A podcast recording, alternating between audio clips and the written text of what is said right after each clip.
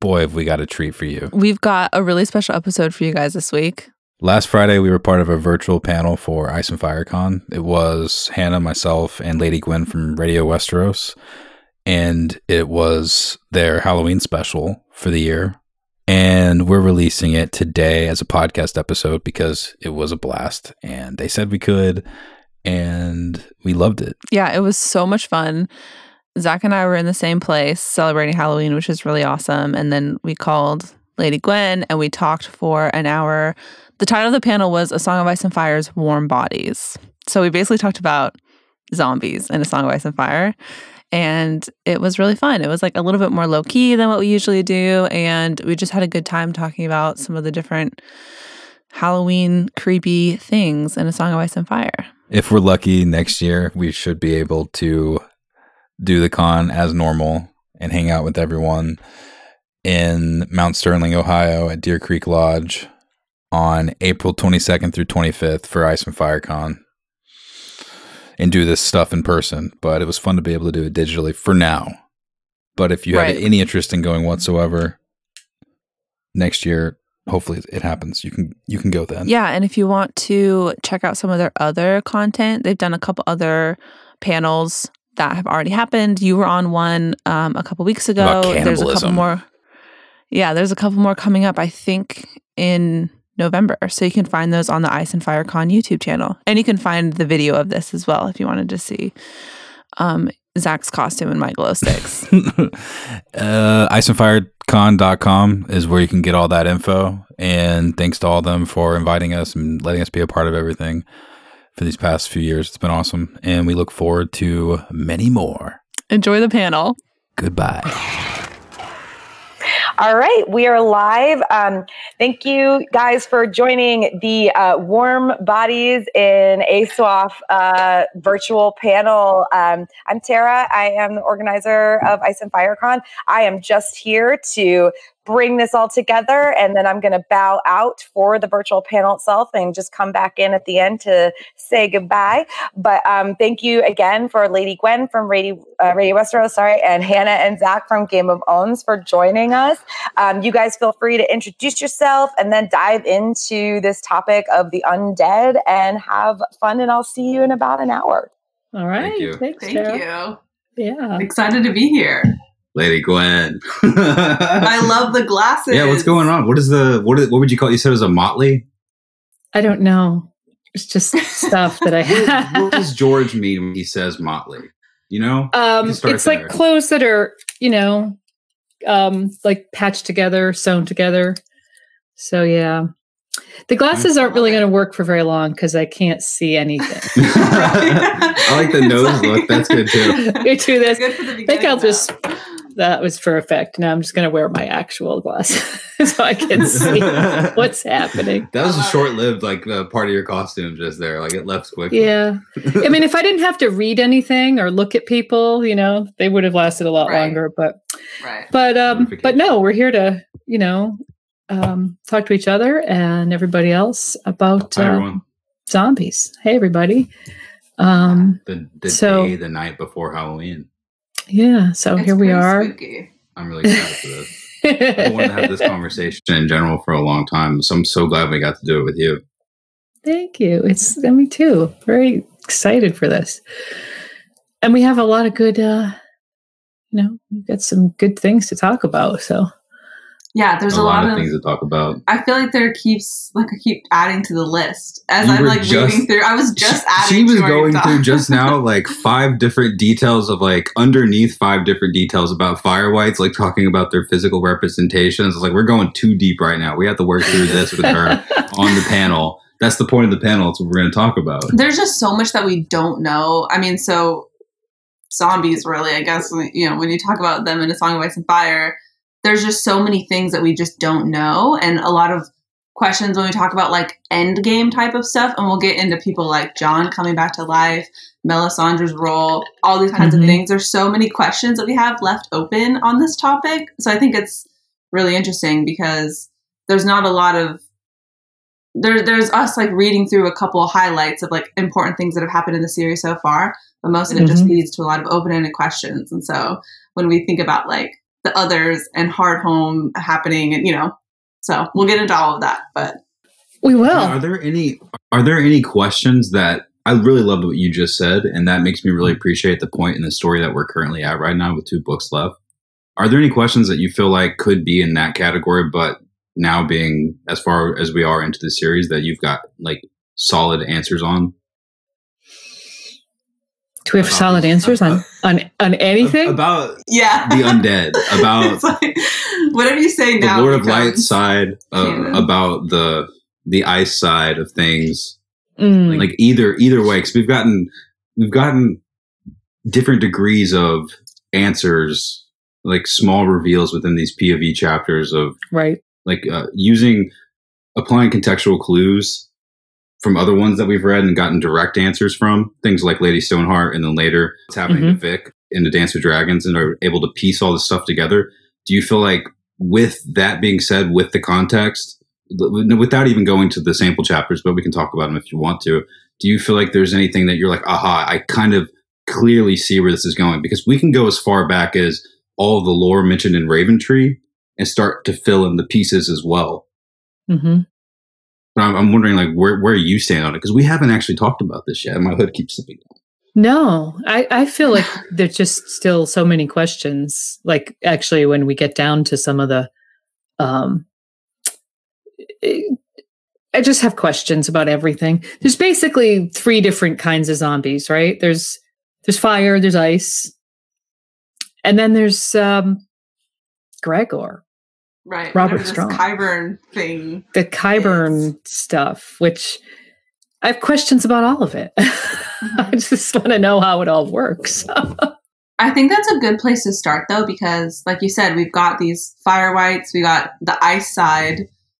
Um, and I think we like sort of understand like a little bit of the mechanics of that a little bit. Like we've got Mhm. um some background into different people who are using those type of magic. But when it comes to um Qyburn and whatever he's doing with whatever he's doing, he's What just is as he far as we doing? know, right? As far as we know, he's just a normal guy. Like he's just a guy out here, whether it's necromancy or whether it's like some sort of sorcery that he's got going. Mhm. Um, and we don't quite yet know what Ungregor is, but whatever he's doing, it doesn't. We're not sure if it is it magical. Is it like science? I don't know. yeah, that's the thing. So I, th- I think with the other things, the answers we have, even if we don't really understand them, it's like, oh, you have fire whites, which are created with fire magic, or the the right. the the ice, the others whites are created with praying. ice magic. Yeah, and there's Right. so there's sort of even though we don't really know all the mechanics of it, we we get the kind of the system that's happening. Gregor, you know, Qyburn, he is. He's just he's kind of like a mad scientist. He's you know Dr. Frankenstein, and you know what is he doing? Is he just stitching pit bits of dead bodies together? Like, how how does he manage to animate the the the dead? Because I, I think I don't know. Do you guys think Gregor was literally actually dead and then revived? I think that's a good question because there's theories, you know, that like his head was sent to Dorne, so like, Mhm. or his head wasn't sent to Dorne. Yeah. So if he's like this headless guy, or if he has one, or if he just was like severely hurt and um, somehow like coaxed back to life. I mean, I love the idea of the I I love it as we're like thinking about like Clegane Bowl, which this is obviously where the conversation is going to go with this. As we think about that trajectory, I love the idea of having this otherworldly thing that Mhm. is unfamiliar, can't theoretically be defeated, and that feels like such a Cersei thing to like have by her side as the rest of the world is crumbling. I love the thought of it being some sort of like otherworldly thing, like and so different than the two big ones, like this whole third category. yeah, and Qyburn being able to bring something back to life like that Yeah. through whatever powers he has, I think would be such an interesting concept. Just because we don't know a lot about how whatever he's doing works, and so Right. It's also It seems almost more sciency, which I think. yeah, I, I mean, I was it's more likely reading that, a I bit about about Frankenstein because we're doing a perfect. stream tomorrow night too on Radio Westeros, and um, Oh, so I was cool. reading about all this stuff a lot this week, and read about Frankenstein, and his whole thing seems to have been more, you know, it wasn't really black magic or necromancy. It was kind of science. Like he discovered At some scientific process that allowed him to reanimate the dead. And um, It it would be confusing to other people at the time, and it would seem like he was performing some kind of a magic, but it was because Yeah. he was doing things on a level that they didn't understand, like biologically. right. But yeah, I mean, I think within that, he was interested in sort of like chemistry and he did all these kind of weird chemical experiments. So, you know, is that Qyburn who claims that he knows more about about the nature of death than anyone Yeah. at the Citadel? Is, In is he just does Hmm? he resurrect? Does he create the the monster using uh, like a charge to the nervous system of dead flesh? Is that what it is? I've actually never read the novel. I I actually couldn't remember, and what I was reading last night said that it's left sort of vague. Like the, it talks about all of his experiments, but then how it happens, and if there's anybody else author. out there that knows better than that, correct me. But um, but yeah, it just Interesting. We don't know of any lightning rod stuff stuff in King's Landing right now with with Gregor or Qyburn or anything. And I feel like being in the depths of King's Landing would also not be the best place to be able to channel some of that. But there could be something for that. Could be something. right. We just Right. don't know. I don't know what kind of poison specifically was used on him from Oberyn Spear, so I, I really can't say whether or not like how deep Gregor was taken into his It state sounds of like it was disrepair. pretty nasty, But though. I mean, I'm sure it was. Let's say he was completely dead. Let's just go on that train. Is Qyburn really downstairs performing necromancy for real? Yeah. And what does that mean in the context of a Song of Ice and Fire? Truly, because like, what are the creepiest insights into that have we really gotten? Are we talking about like things we've seen in Qarth? horrifying stuff. Like he's doing he's doing experiments with with all these women. Um, you know, Cersei keeps giving him females to do experiments on. Um, he's he takes uh, Senelle, her maid, there's a couple of puppeteers, and eventually, um, what's her name? Um, uh, Falyse Stokeworth. And you know, we don't really know what he's doing, but it's terrifying. What you know, it's implied that it's pretty horrific. And I is feel that like he's probably sorry? Go on. I don't know. I was just gonna say I don't know if it's related to what he's doing with Robert Strong because that all It seems predates creepy to that. me that it would be girls. That he's just taking a bunch Yes. of ladies down there. He's like, I need Yeah. them for my specific experimentation. It's like he might Mhm. just understand molecular, like microbiology, better than everyone else on some level, as far as maesters are concerned. He's just getting a free supply of whatever girls he wants down the Yeah, basement as well. Ugh. The basement just sounds like a good way to describe it, even though it's a little bit more specific, a little bit more medieval. yes, It's so exactly. weird. I'm glad we have that dark horse though in the series because it seems like on a on a fantasy level that the Lord of Light stuff and then the way he contextualizes the let's call it like the White Walker technology. Mm-hmm. I really love through the lens of I, I know that R'hllor is mentioned from I believe the first chapter after the pre uh what is it? The not prelude. What is it called? Epilogue? epilogue yeah. I feel like he's lord of light is mentioned in daenerys' first chapter so it's like a, a part of the story but i think it easily glossed over in some way because it's like this can't be that important because we have all these characters to worry about but through the lens of the lord of light R'hllor, this technology of fire whites whether or not it's affected or Jon snow is affected by it but we know a lot of characters are i think that's really neat how he worked that in and then a little bit less i think subtle but still really cool through the white walkers but i, I think that what's going on with Gregor, if we end up getting like a bigger picture of that through Qyburn or whatever, might end up being the most subtle sort of like multi-book explanation, like uh, uh, blossom of this weird uh, kind of magic or technology within the story versus everything else, which is so interesting. I Mhm. just don't know how it works. But you don't have, you, you guys don't have a specific. Uh, you you think it's just what do you think? I know that Lady Gwyn said it was probably just healing of some sort. What do you think? You think it's magic? Do you think he's actually No, I, I like the idea that it's like this healing, more like sciency kind of. It's not like chanting and sacrificing those women. Yeah, because it brings like another side of what it means to like, uh, what's the word? It just it, like it's another way to manipulate the universe, almost. You know what I mean? Except for you're just Mhm. using Yeah. like science to practice the practice through like scientific. I know nothing about science, but anyway, but like so Plant medicine. right? Exactly. So I, Natural remedies. or I like the idea that it's like another side of being able to, you know, Mm. manipulate the universe around you, but instead of something magical, um, it's something worldly, which I think like adds mean- another depth. So what if like this I think the sand snakes one of them says that you know the poison that was used on Gregor I think it's manticore venom but he had done Hmm. something to it thickened it or something Made it worse. Um, it's already bad enough. Clisel I feel like. says. it, it was something where you know it was altered somehow maybe with magic or some other process that would draw out the suffering because i think manticore venom on its own is supposed to be just instant death so whatever it was well let's say that it's somehow polluted his blood because Qyburn at one point tells cersei that his blood is turned black and you know thick and it's kind of Oh, very something weird is going on with his blood. His blood has been poisoned, basically. Maybe it's something as simple as what he what he needs these women for is he's like doing a blood transfusion, Right, right. sucking all their blood out Yeah. and taking the bad blood out of out of Gregor and giving him all this fresh new That's a blood. good from- Well, if you look at like what scientific thought was around that time, you would think Leeches. it all came, yeah, like bloodletting and leeches and stuff. I mean, everything boiled Yeah. down to what your blood was like at the time, and so Mhm. you know, I Mhm. could. They used to like bloodlet people until they were basically killed them because of the loss of blood and not because of what was happening. Also, but they got addicted to that feeling. They're like, let me get a little bit. I got a headache right now. Sure, sure, sure. But like, so I could see, you know, that working at this in this that mindset. Doesn't kind of Taylor Swift have a song about that? Bad blood? She does. we can get into that later. I forgot about that detail Right. though about Gregor's blood becoming like, glutinous and black.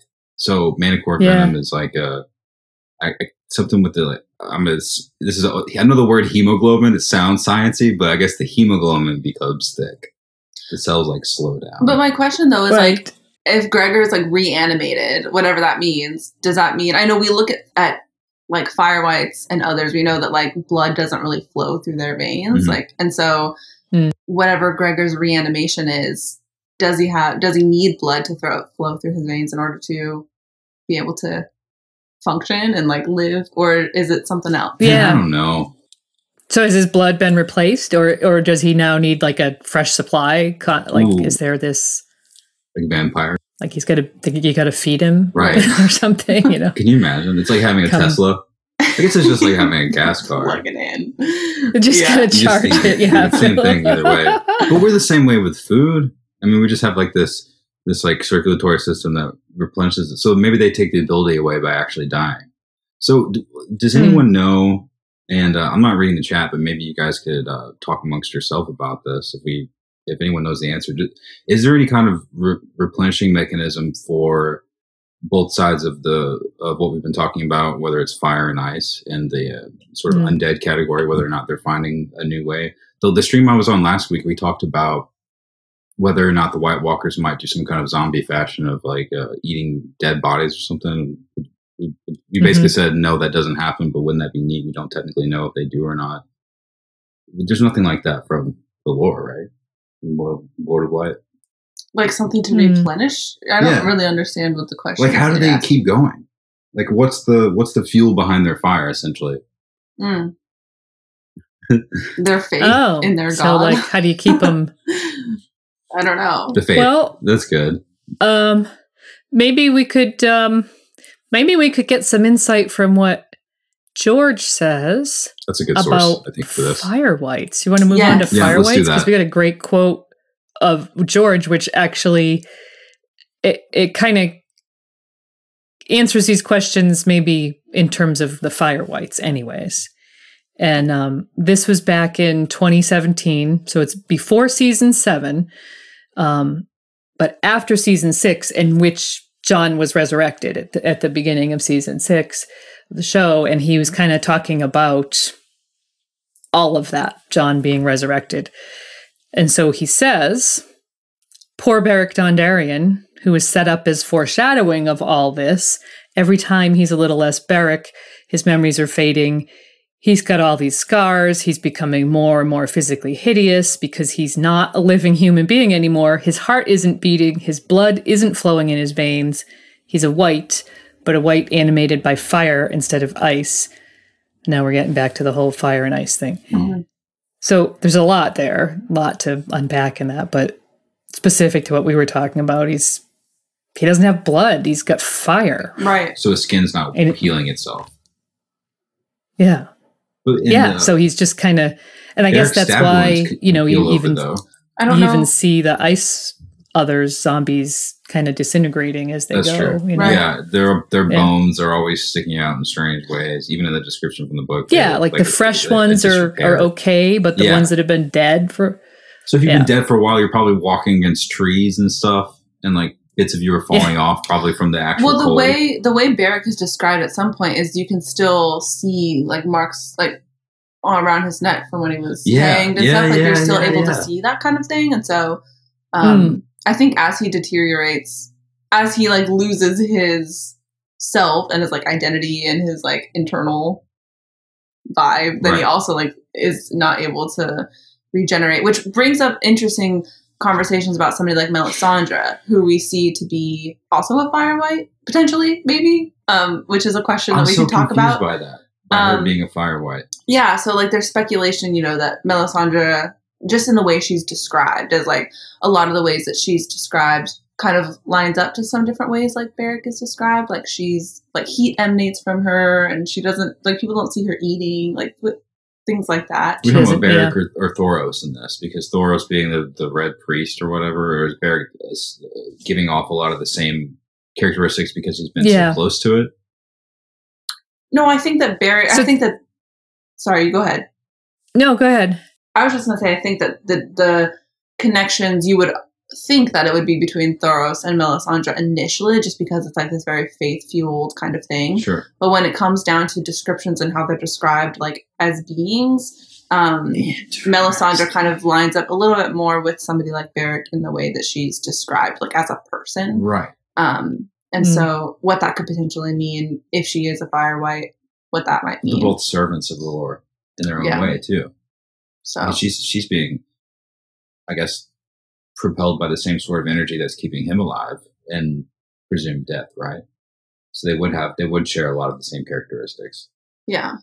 But if she's like she's very beautiful, so like if she is a fire white, how she's able to kind of Maybe keep Beric's a good looking person. We don't know that. But we, we see his scar, like we hear about his scarring and things like that. Right. And I mm-hmm. mean, I you know we don't really hear that from Melisandre. True. So True. I don't know. Maybe he needs one of those necklaces. Yeah, whatever Maybe one of those do. are, as we all age. So so they don't age, but also they don't heal. Is that what it is? Or they do age? They're not. Or like maybe it's rapid aging. I would say they probably don't. They just stay, but they don't do other things that humans.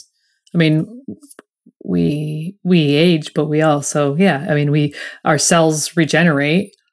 You know, it's like they're if kind of stuck in time, like stuck in Hmm. where they were. Hmm.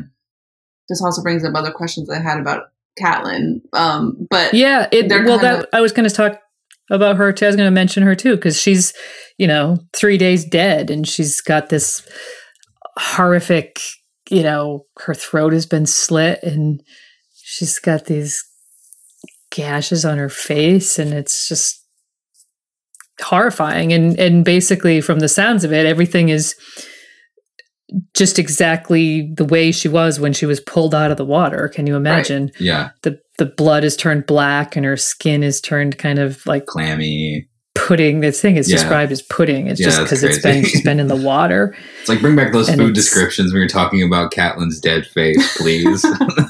yes, can we please find some more cheese and pudding? And, Right. I don't know. you think it was weird for her to figure out how to talk by holding the neck flaps closed?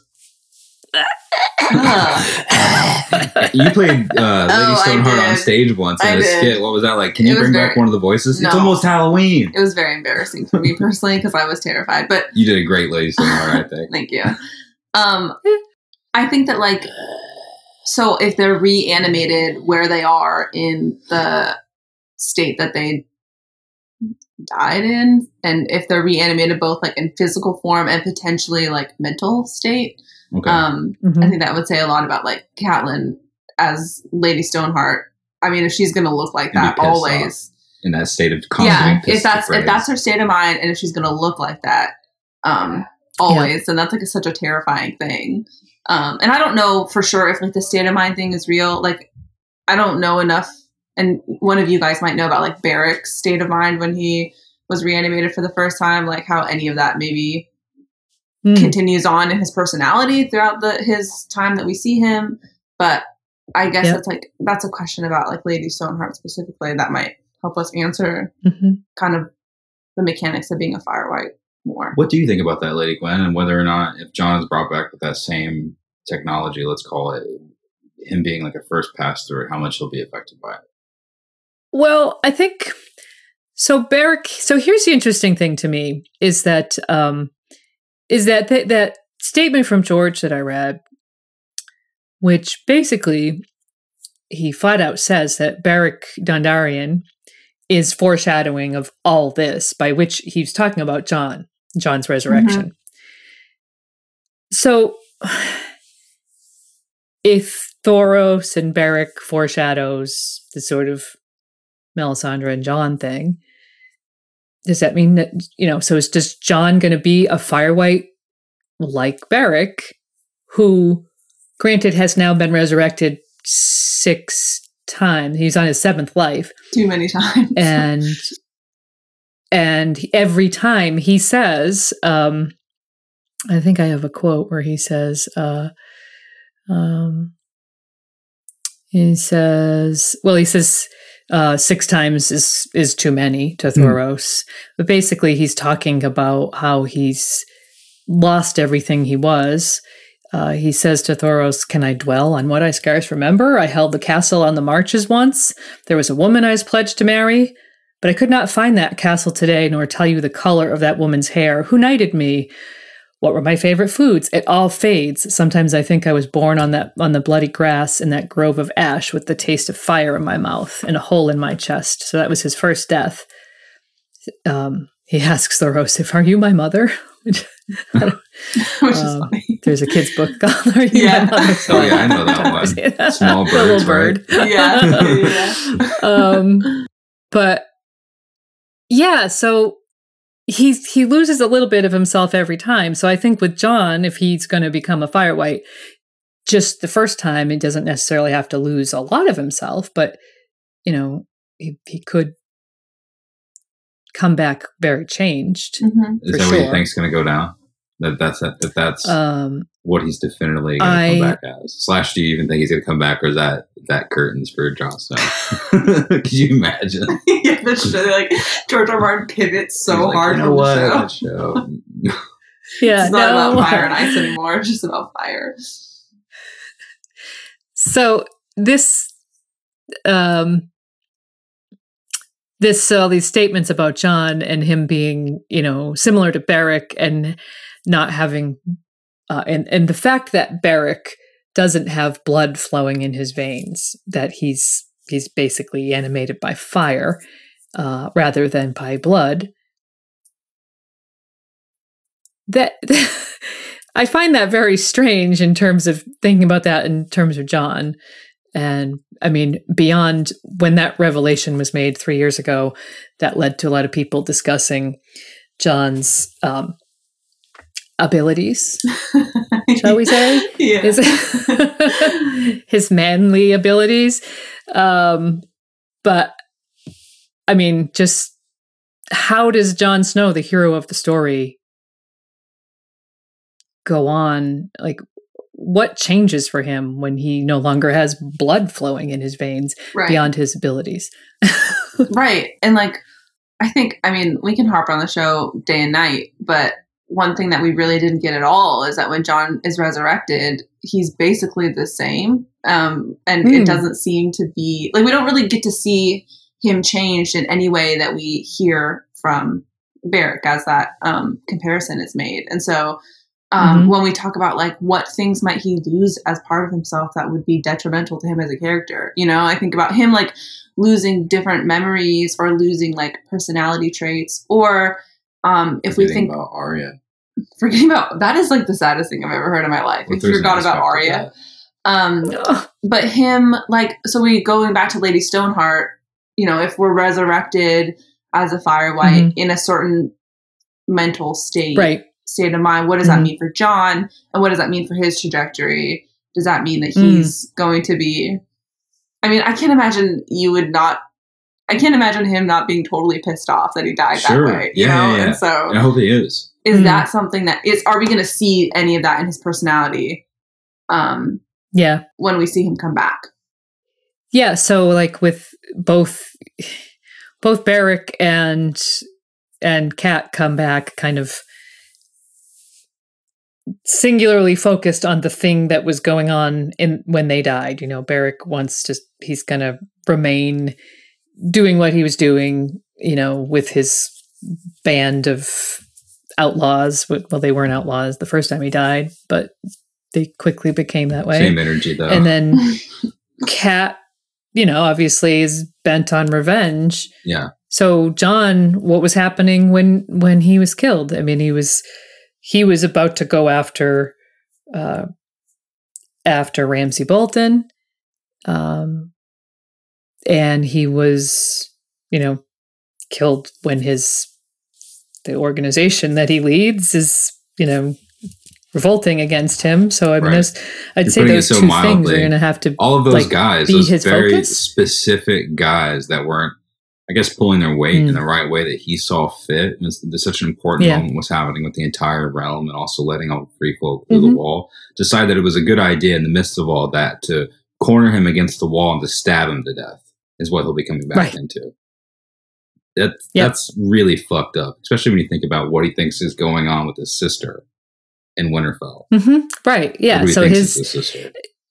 similar to you know Catelyn, who's I mean, she is bent on revenge, but she also remembers Mm-hmm. uh, that her daughters are still out there, and you know the the Brotherhood under Lady Stoneheart is looking for Sansa and Arya. So you know, Jon could be very single mindedly, you know, determined to save his sister, uh, or God, could you imagine? you know d- could have something to do with the wildlings because they were involved too i mean there's eh, while jon's getting stabbed there's absolute chaos going on around him yeah. you've got a, the the giant is rampaging you know and the the wildlings are sure to be joining in eh, with that and obviously the queen's men are there and there's just going to be all these factions Got Axel And I, Floor I, I in the don't know post if of jon comes back in the wake of Jon coming back, or- if he does, he's like, I've been in support of you wholeheartedly the entire time. I have literally never ever doubted you. Neither has Sleaze.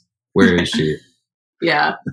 I don't know. where is she right, right. She's gonna be like not leaving her quarters at that moment. Just like I don't want to address this person after all this. It's gonna be so weird. Do you really think? So you Yeah. guys think that Jon is gonna come back for sure? I mean, you can't say that Jon's not. But I don't know how it's going to happen, though. I know we saw it in the show, but it's Mhm. everything. Is, everything is so wishy washy in the show. It's just like Melisandre walks Yeah. in the room, she cuts his hair, she walks. We Ghost, get that great shot of Jon coming back to life. sure, and Ghost looks up, like he he feels something happening in the room. I guess it seems, but kind of like how you Mhm. were talking about uh, in Frankenstein, where they just kind of avoided giving you the answer of how the technology really works Yeah. to show did the same Right. thing, where it's like.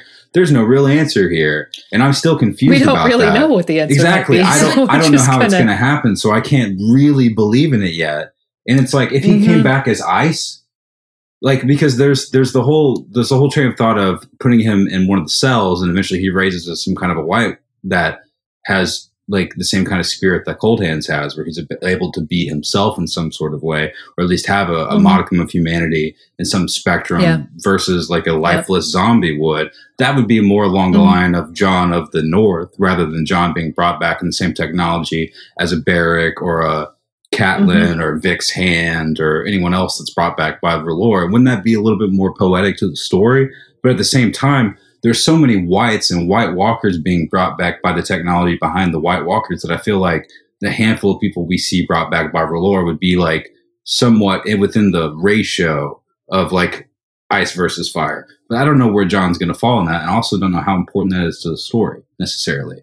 Is it all the same Mm. thing through a different lens? I think might be the answer at the end of this, at the end of the seven books. I just don't know. Well, I would say for Yeah. Jon specifically, something that we haven't talked about yet is Ghost and kind of Yes, Ghost role with Jon Yes. coming Yeah. back. for sure. Um, Mhm. I think that that could potentially change things or play a major role in who he is as a person when he returns, based off of how Ghost is either used or not used, like in that situation. So I think, yeah, I think that's going to be a big factor in it. Like, I don't know exactly how that's going to factor in, but I don't know. I hate to look to the show for clues, but at least Ghost was in the room, and that they gave me some kind of good feeling about it. Yeah. So I don't know. Maybe it's a vote in that direction. I don't know. What do you think, though? We haven't talked about this. Uh, maybe you have to like give your Hmm. opinion on a full fledged episode of Radio Westeros, like where you're like, all right, it's time. But I feel like I want to get a scoop somewhat. Like, what do you think? How do you think it's going to happen to Jon? Like, I know you think he's going to come back, but how do you think it's going to happen? Is it going to be in the cells, or is it going to be through some kind of magic through Melisandre, or something else? Yeah, I mean, I think so. I think he might be stored in the cells, you know, because that's where they're storing their bodies these days. Uh, he's he's got a couple of corpses in there that he's waiting to see. Um, he brings these dead wildlings through the wall and puts them in the ice cells. Yeah. but they're they have iron chains on, so they don't they don't rise. You know, he's he's brought them over to see if they're going to rise like um, Othor and Jafer did, and um, and they don't.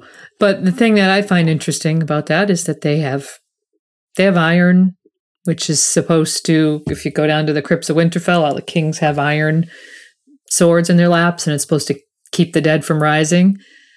So um, I, I wonder if Jon gets put into an ice cell without might, any iron, maybe he does rise. But I, t- I actually tend to think it'll be more Melisandre. I think he might be put there temporarily, and um, that she raises him. But I could definitely see a version where, where it's ice, and maybe it just happens, and she's like, "Wow, what just happened?" You are the guy. I really need to like look at the fire and get an idea about what's happening right now. Yeah. yeah. Or maybe So- she'll do something and then it'll still be the ice, and she'll think, "Oh my god, look what I just did!" In some strange way, I can do both. right? I mean, maybe that's what the show was trying to do. Like, Right. She's she really wasn't doing much, right? Exactly. You No, know, that's may- that's a really good explanation. I think of that moment. It seemed like there was more to do with just the sort of god behind the TV show, or behind the god mode that involved ghosts somehow. I don't know because she didn't Right. do anything. We saw everything she did. We had footage of all the screen time, presumably, of her in that room. She didn't do anything. Yeah, but you think about well, I was going to answer a question that this isn't the answer to the question, so never mind. I was, what I was going to say is, you, we just did on our show an episode, Vic, one of Vic's chapters when Moqorro does all of his magic to his hand, Mhm. um, and we get this like point of view change where like instead of George R. R. Martin telling us, instead of as a point of view character, he tells us what's going on in the room Mhm. he like pulls out of the narrative and doesn't tell us what's going on. And so I feel Mm. like us not us seeing magic happen without necessarily understanding the mechanics of it is not something I'm like necessarily caught up in because there's just a lot that we don't understand. And so what Melisandre can and can't do, whether we like totally understand the mechanics, to me, I don't know. But I think that like something interesting as we're thinking about like this Thoros Beric slash Melisandre Jon comparison. If Melisandre brings Jon back to life in whatever way that she does it, is that something that she's going to do multiple times? Like, is Jon just going to be able to become this like forever living thing and like really put himself out there twenty four seven For because he knows that Melisandre's got his back? Wow. You know, or is this like a because one she's time always deal? right. Like, yep. Talk she's about like, ultimate version little- of Targaryen after all that. What were you gonna say? Yeah, no, I I like this idea, which I mean I don't necessarily know that this or think this is the way it's going to happen, but I like this idea of Mel being like the, you know, his personal revivalist. Mhm. Yeah, Just that would be follows so him cool. along. She's like, Right. oh, Battle of the Bastards, you died. yeah. Oh, Right. you're back. Exactly. You know? Jon can just like But be if you follow here. that through to the conclusion, what like what Beric did in the end is is give up his life for someone. Right. Yep. So, you know, whether Jon gets brought back once or like Beric six times, um, maybe the comparison is that in the end, he gives that gift of life to somebody else. Mhm. Uh, and I don't know who could that be. I was speculating to myself the other day. Maybe it could be, you know, one of his siblings, Sansa. Yeah. I don't know. You know, That would be beautiful. maybe Sansa because he has all these weird kind of connections with Sansa that people pick up on. Like what? and find kind them somewhat odd. Well, do they just think about each other, or she thinks about him? And there's some I don't know. There's just some you get some weird vibes occasionally. There's very slight, but I don't know. Maybe it's building to some something that's completely unexpected, like that. I like that idea. I hadn't really actually thought about that, like who he might give his life to at the end. I don't Um, know. I'm just and I also, I also, I, that's what this is for. Yeah, for sure. um, I like, I like the, like, it's an interesting thought as well as like, as Jon continues to come, if if we go this route of like he, Melisandre just like brings him back to life hundreds of times, like as somebody who's potentially in like more than likely going to be in a position of power, and he's already in a position of power, how does him losing his ability to be himself, how does that like potentially change the way that he rules or is interacting with Mm. people or making decisions and things like that? And and that might be something that it's like a realization that I can't keep being reckless and dying because I can't afford to not be Jon 100% of the Mhm. time. Right. Um, so I've got to like rein it in. So Hmm.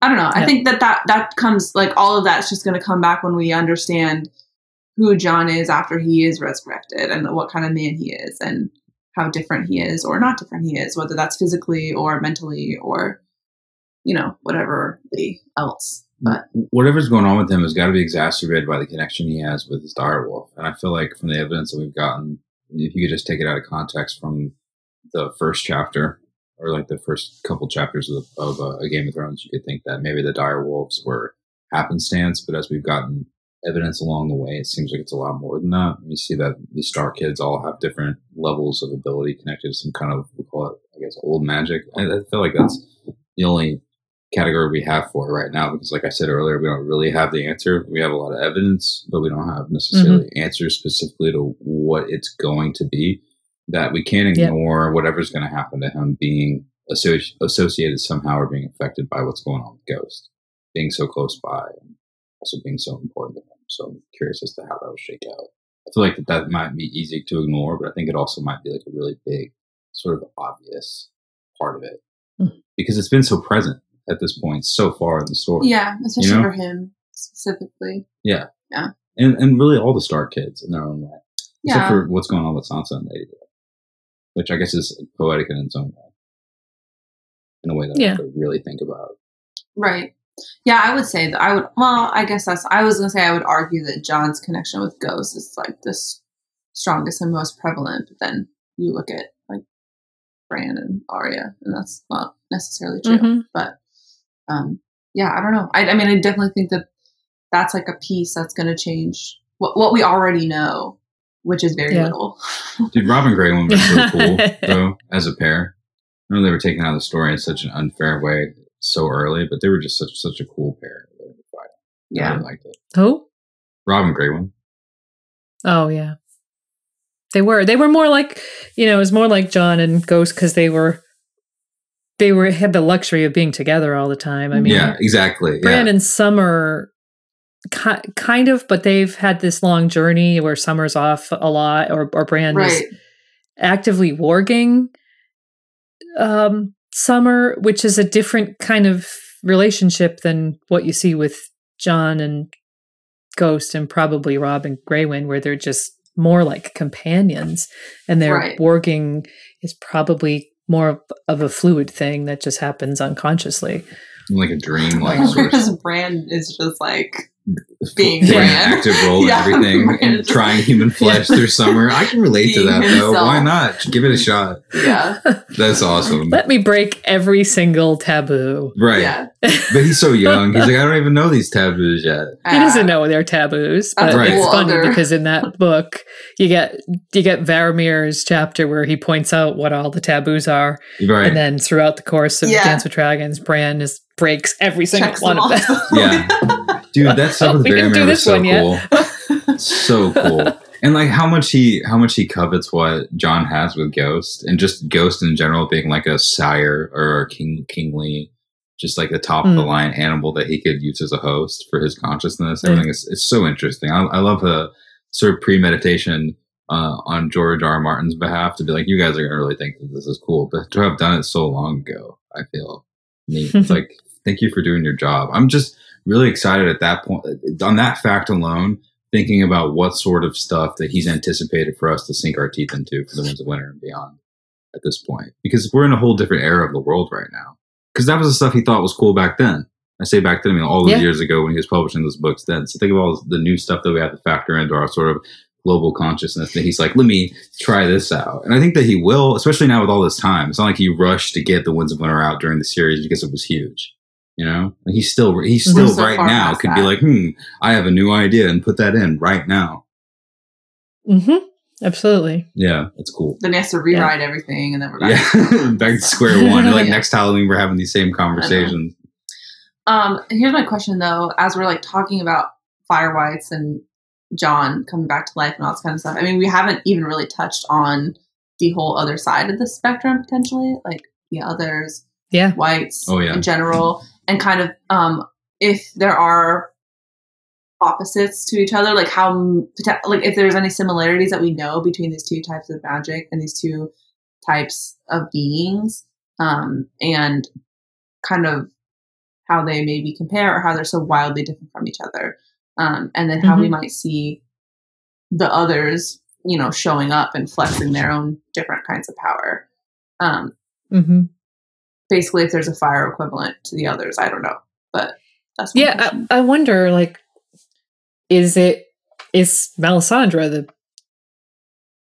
I don't know. Is she the fire equivalent to the others? I mean, the sort of like the embodiment of. I, I guess the others. I would say, they're because they're not really uh, undead themselves. They're they're more like the embodiment of ice magic, other Right. ice made flesh, right? So, is Melisandre fire made flesh?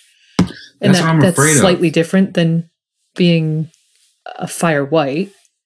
Maybe I don't really get it. I feel like we're using sort of uh like first level terrestrial terms to describe like early uh, medicine, you know, to describe Yeah. something that we don't really understand when it comes down to there being some kind of governing force within the world that might all be one thing or might be something that has uh, opposites to each other. I'm not sure.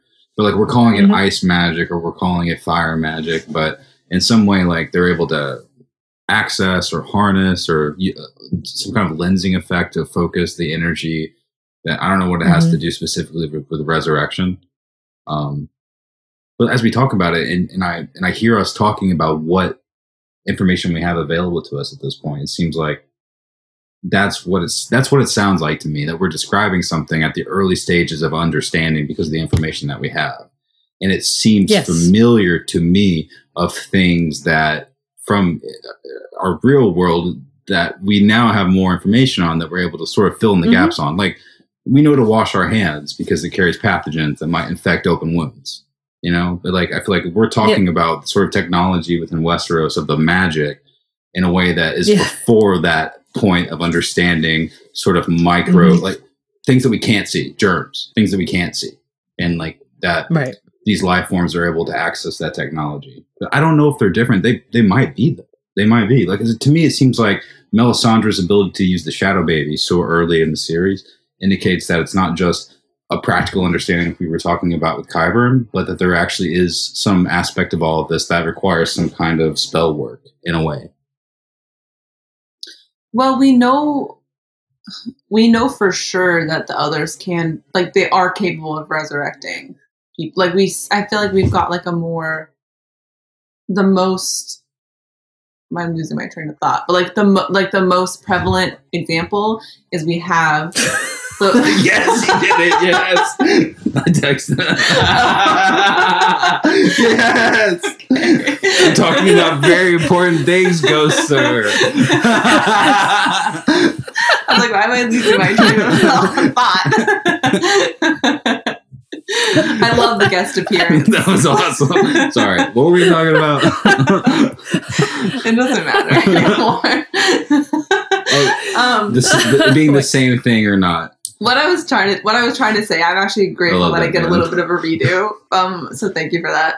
What I'm trying to say is that the whites, the others creating whites, is like the most straightforward um example we have of resurrection Master of the dead. slave. Yeah, Right. in a song of ice and fire. Yeah. And, you know, we don't necessarily understand like what that relationship is, but we know for a fact that is something that's happening Right. for sure. It's like how Mhm. if Varamir or if Bran, let's say like powerful wargs, are able to put their consciousness into a host life form. What if there's a collective consciousness that is behind whatever the White Walkers are doing? And it's essentially Mm. the way that the show sort of used it was putting it inside of a character, the Night King, where you kill him, you kill everyone. What if it's a global Yeah. consciousness, or let's say it is the, the Night King, where essentially Mhm. they're able to actually war into willing hosts or unwilling hosts because they're dead and they're able to animate Mhm. all of these things simultaneously Yeah. the same way that a warg like Bran would do Yeah. Just like, I don't know, like splinters of their consciousness go right out. Out. what if Euron Um, figures this out I mean, there's a, there's a lot of things that I don't want Euron to figure. no out. shit dude No.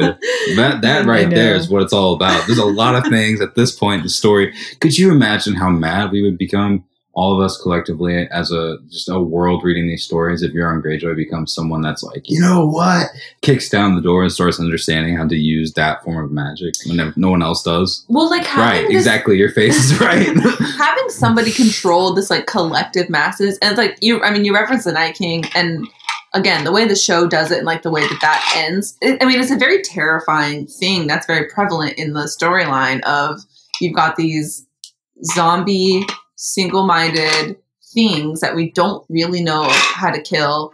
I mean, we do, but like we don't really have the ability to actually do it in a large scale.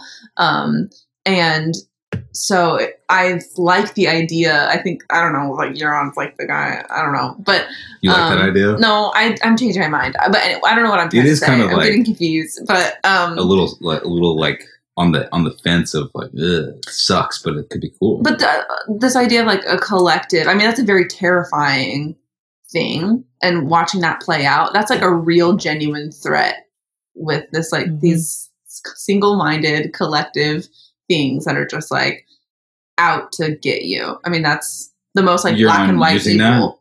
Either you're on using that or them, or like the others are able to control the whites in some Hmm. way and being able to use them on like a less collective way. When I mean, we know that they can keep their, you know, so let's, you know, they're whites, they're undead servants, you know, they can kind of keep them in in stasis, I guess, because you had, well, you had Othor and Jafer at, at, at first, Right. who were, you know, appeared dead. Then they came through the wall, and then they woke up. I mean, something made them wake up, but we don't really understand that and then um then you see when Bran is going to the cave uh they're all hiding under the snow uh-huh. and they all just kind of burst out but it's Right. not really clear yeah. that they were like you're onto something right now though you're they- talking about they- like the places in which that they were around like the wall being a bar from that like people that died south of the wall don't resurrect as white walkers Right. or as whites and people So- inside of the cave don't either so like why are they right outside Mhm. the cave and why are they right But right outside wall? presumably they if the trees weren't cleared away wouldn't they be right Mhm. there or if the the night's watch weren't there ranging and patrolling wouldn't they be right there But- outside the wall so what's and but what's controlling them you know as they're as they're lying under the snow i guess it's not entirely clear that they're you know just lying there kind of like you know waiting uh, or that th- that they're not controlling themselves but Right. then you hear about these dead things in the water at hardhome Uh-huh. and what's up with that i mean are they just like think about the watcher outside of the mines of moria probably the same energy yes but, but through the technology or the of dead George- marshes eh, also Exactly. in, in Tolkien exactly with the, with the faces and they're just like dead guys looking up at you you know? They're kind of like sentinels. They're just they're just a defense mechanism for somewhat yeah. And i'm trying to So what understand what, that activates thing them? is, Is it- exactly. But what's behind that thing Is- that activates it? Or who set the trap Yeah. for that thing to activate it? Yeah. in the case of lord of the rings the watcher is a life form that's left over from a period that's a warring time much more ancient in the current third age. Mhm. so let's like we can throw that one probably out for now. Let's say maybe that is a leftover thing and and I kind of like yeah i wondered you know are they from are they something left over from from the Doom, or are they, uh, you know, Do you think I that don't Doom know. could have reached Are- that far? well, Do we have any other know. like geological indicators of like ash or like sediment or things? There guess- was a big explosion up there at some point. I don't know if it's related to the Doom, and I'm gonna Really? Re- reveal, yeah, that there something ha- uh, has something happened at Hardhome in the past. Some kind of Whether that was like a magical But- or like a yeah. We don't know if it was a Weather geological thing, if it was a magical What if thing. it was? Have these bodies Yeah. been there all this time? right. You know, or are Can they just read? sort of like planted there by the others ri- most Right. recently? It's probably more likely the the latter, or, or the or sorry, the the whatever the prior previous The point, the first point, the former. Yeah, the first one. They've been there for just just kind of like floating in the water. and we're here like looking for significance, trying to tie it to whatever the White Walkers are doing, and they don't even have a leader in the books at this point. There's no like fin- right. fantastical Night King with a cool sword killing people. Can I read the hard Mhm. home thing? Go for I want it. to read Cotter Pyke's Yeah, yeah, yeah. message because I think that that kind of ties in everything. do it. So his letter from Hardhome, um, this is what it says. It says, At Hardhome with six ships, wild seas, Blackbird lost with all hands, two Lysene ships driven around Skagos, Talon taking water. Very bad here. Wildlings eating their own dead, dead things in the woods. Oof. Braavosi captains will only take women, children on their ships. Which women call us slavers. Attempted to take Stormcrow, defeated. Six crew dead, many wildlings. Eight ravens left. Dead things in the water. Mm. Sent help by land, seas racked by storms, from Talon, the hand of Maester Harmune, whatever. Um, I mean, so we get like this. That's the description that we have of what's happening there right now, and the dead things in the woods, dead things in the waters. I mean, that's kind of what we're talking about. Have they been Yeah. there and wait, or um, are they being sent there? You know, I think both are. Yeah. or are they being created fresh by something that's there? You know, Right. are these just dead wildlings that are? You know, he says the wildlings are eating their dead. Oh, Better than Well- them turning back into whites, though, that we, they have to fight. I guess. I mean, that's so you know, at that point, when you burn start them, I to guess eat break 'em. it up, if you so let's say fire is considered some sort of alchemical process where the magic is canceled out. Is there some kind of magical process in eating as well? It seems like just if we go back to the Qyburn and more practical aspect of all this, just breaking down the Mm. flesh apart from the nervous system allows you to separate it from whatever reanimation technology there is. Mm-hmm. What? Like, If you take the flesh away from the nerves, then it can't come back Yeah. to you and fight you and kill you. So if you Yeah, eat it or burn right. it, So if you eat it, uh, that's like the most safest way to Right. assume. Unless, unless, like you know, however the digestive system does or doesn't break that down, like are you reanimated like from the inside? oh man, You know, I don't know. is That it like a virus? Yeah, is it like a virus? Which Yeah. isn't that? Which COVID. zombie? There's a zo- recent zombie movie or story that it was a virus, right? you I don't mean the one that we're living through? No, is there something where you eat something, it turns into something? That might No. be something. I don't know. I can't remember. no, no, no.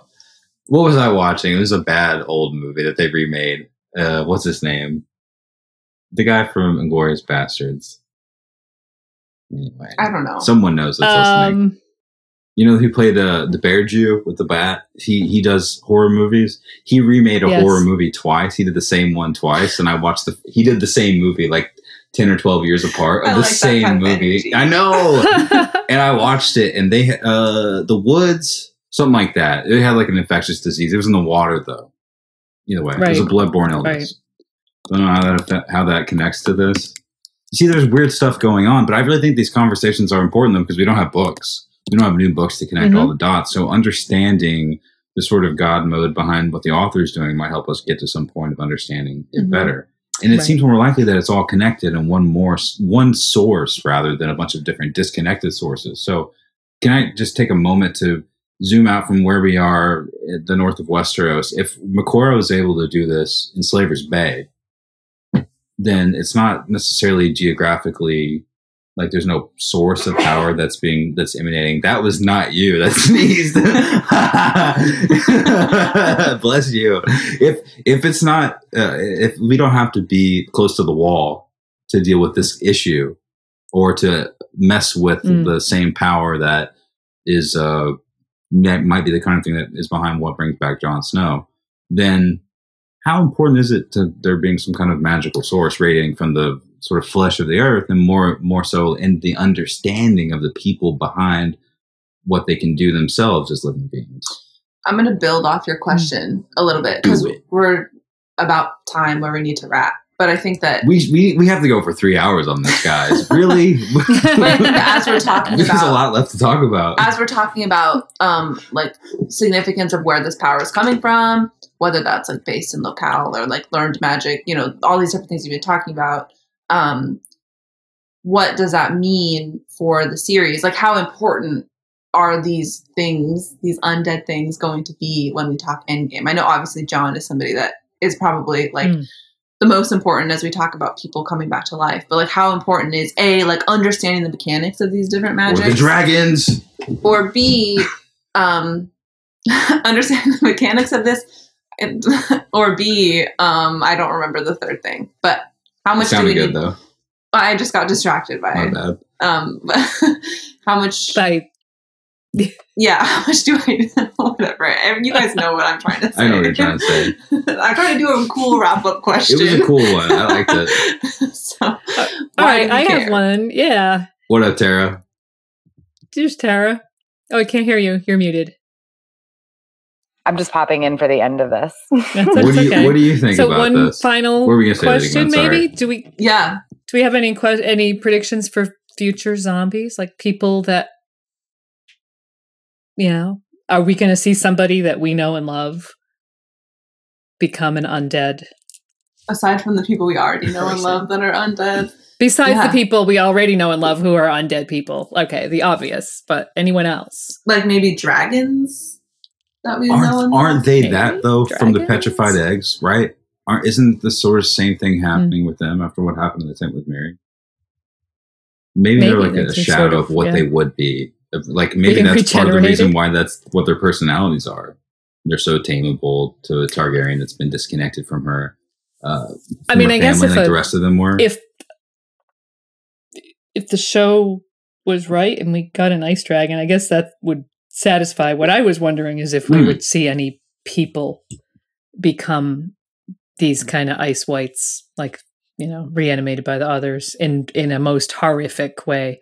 Because you know, I guess a dragon would do it for me. But I mean, if it was a character that you loved and they just got turned into one of these shambling ice zombies, you'd be especially. Totally. wait i have two things to think about that one another showism is like um yeah another showism would be like you know when Arya in the crypts when like people being reanimated down there Yeah. like that's kind of cool if Hmm. that's like they take the iron away from them because they need Yeah. to use it to fight, and all of a sudden they all come back. exactly. I and love then what all you said about dead the start- alloy, though. Like iron versus obsidian and how it affects them being resurrected or not. That's beautiful.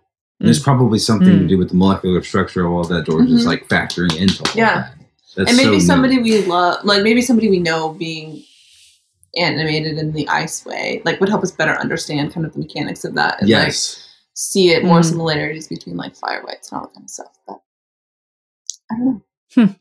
like we Wow. I definitely, I, I feel like we're definitely going to see, like, our the characters are going to see some of their friends turned into whites, and we're going to read like them them seeing like.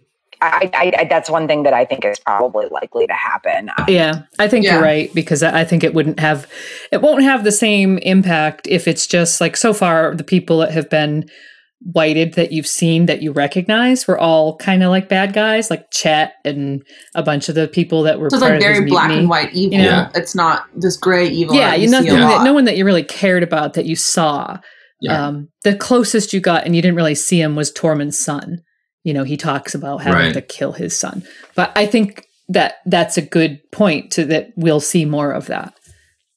Yeah, I mean, I, I hate to I hate to bring Walking Dead into this because it's gone to such shit. But um, you know, that's that's one thing about The Walking Dead. It's like you don't really care about the walkers, obviously, when they're just like rando walkers. But like Mhm. every once in a while, you see, um, especially the ones where you haven't seen this character for a while, and then you see them as a walker, and it's like, oh wow, that's actually like that's a little hit, that's a little It's hit like right Bill there. Murray in Zombieland. Yeah. You're like, wait a second, I know that's a zombie. That's fucking Bill Murray. Oh.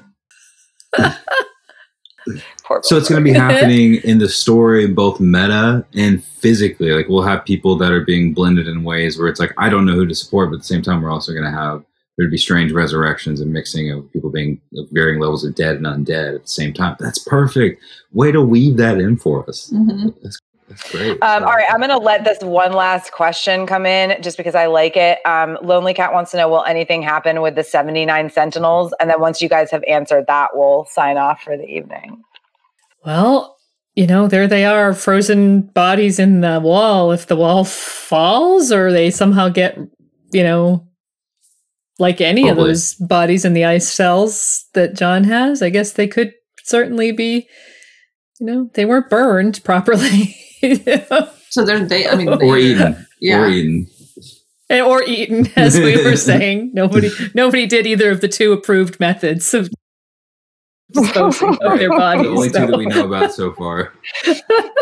Speaking of, e- of eating people, you know, harken back to last week's uh, cannibalism Exactly. webcast. You know, so if you guys, if anybody watching this hasn't watched that one, it is on our YouTube channel. Please check. They all sort of, you know, cross over each other. Yeah, well, the, yeah, the, these next few weeks. So maybe maybe not next week so much with the Curse of Harrenhal, but oh shoot, Yeah. Spoiler. Um, Thanksgiving, all right. There's more eating people. Uh, so, so yeah, any any last thoughts from you guys before I wrap this up? what we said at the No. beginning, which is like there's more questions than answers to any of this kind of stuff, and so I feel like we just asked seven million questions. But thank you for doing this because we all we all missed the con and this is something at least and i really appreciate it. I know. I, I feel really I bad, everyone. like it being Halloween weekend. You know, I knew people were going to be with their families and stuff like that, so I didn't want to do a full weekend of programming. I mean, honestly, I also couldn't really um, do a full weekend of programming like we did back in April. Um, but yeah, let's just keep our like fingers and toes and everything else crossed for April, and um, you know, stay safe and everything. And and and yeah, like we we had fun last week. Uh, this is I, I've I, obviously I've listened to been been taking part in the chat for most of this has been really great. Thank you guys so much again for joining. Um, and I, I kind of you know sl- slipped up. I didn't really slip up. I mentioned that we are doing one next Friday as well, which we haven't. If you were a Patreon, you actually would have known about these weeks ago. Just saying. Uh, or a patron, sorry. Um, so you can check us out on patreon.com backslash ice and firecon. Uh, but yeah, uh, so next week's is again a Friday. Uh, this will be November 6th at 8 p.m. Eastern. And we're going to be talking about the curse of Harrenhal. So keeping up the sort of creepy vibe that we had last week and this week. And, um, and then we'll, you know, we'll take a break and, and, uh, you know, d- depending on what goes on the the rest of this year, beginning of next year, I don't necessarily foresee us doing a bunch of virtual content like this, but we might do, you know, one or two things here or there because we've really enjoyed um, just kind of keeping uh, keeping the fam like involved and stuff like that. So again, thank Mhm. you, thank you, Lady Gwyn and Hannah and Zack for helping out and Yeah. joining us tonight. Um, it was really great, really fun to listen to and, this. and thanks for having us. Take take Yeah. part in. Yeah, of course, Thank of you. course. So Thank you you. guys have a wonderful night. Everybody have a happy Halloween. Um, don't eat any people and uh, you know, stay alive and stuff. So wash your hands, wear a mask, Bye. social distance. I love you guys. That's right. Bye. Thank you guys. That was fun. that was so much fun i'm glad we got to have that convo